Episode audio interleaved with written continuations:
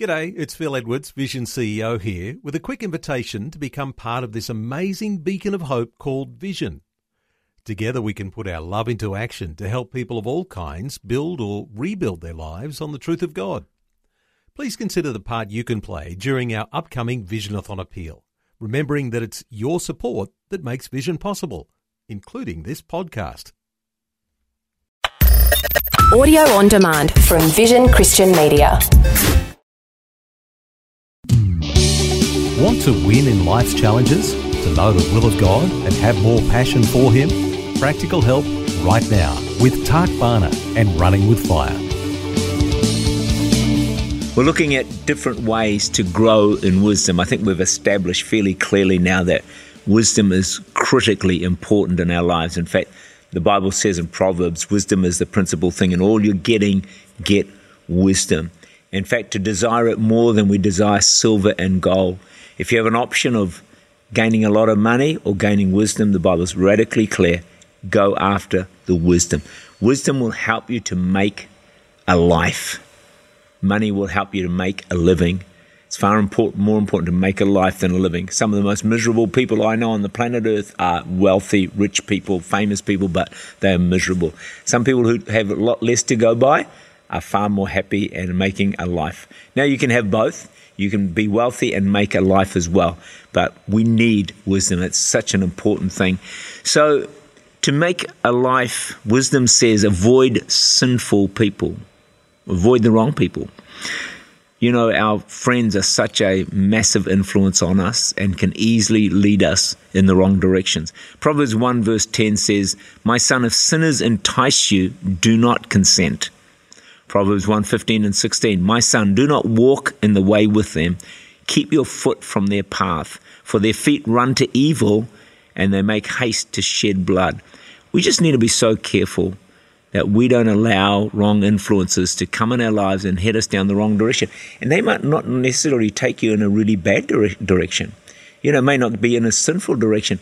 It may just be in a direction that lessens your hunger for God lessens your desire to serve God, lessens your desire to be in church and things like that. So it's not just really bad people, though that's a, major concern as well. Sometimes sinners will entice you and say, hey, let's go and get some booze, try some drugs, nightclubs. Bible says, don't give in to them.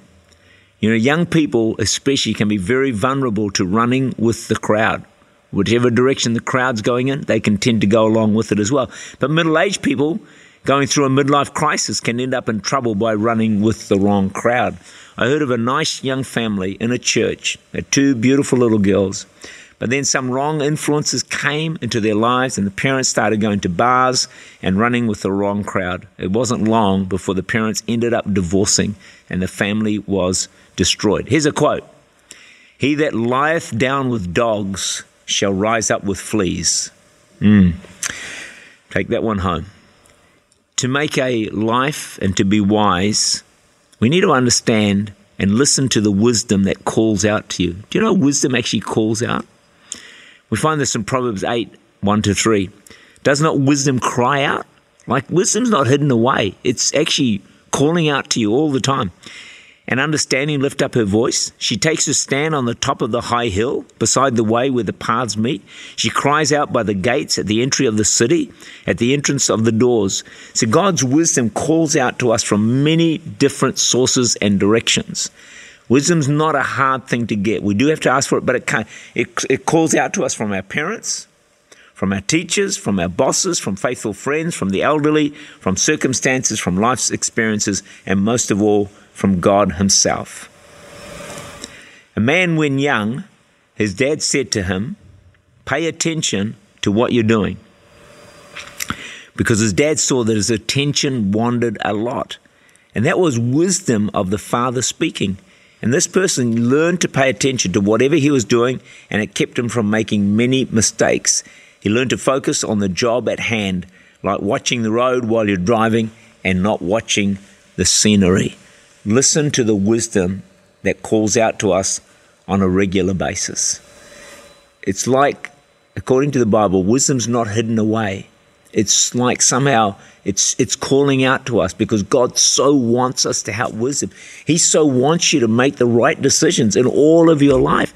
So he's not going to be one that's going to hide wisdom and make it difficult for you to make the right choices. He'll throw wisdom at you. Firstly, ask God for it and he'll give you the wisdom that you need. He'll give it to you faithfully, give it to you liberally. But that wisdom will also be coming at you from different directions, especially if you're listening to the right people to you know your parents. Hopefully they're wise and maybe teachers and other good friends that you have around them. It calls out to you. There are seven pillars of wisdom that we're going to look at and wrap, wrap up with actually tomorrow. But let me read to them to you, found in James chapter 3, verse 17 to 18. Just think about these. But the wisdom that from is from above is first pure, then it's peaceable, gentle, willing to yield, full of mercy and good fruits, without partiality and without hypocrisy.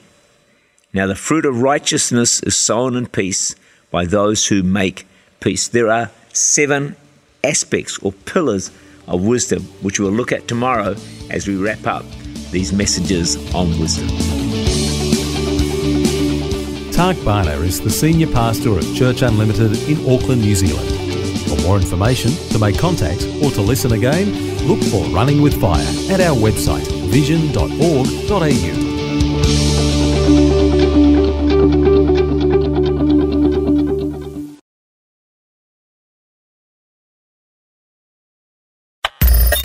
Thanks for taking time to listen to this audio on demand from Vision Christian Media. To find out more about us, go to vision.org.au.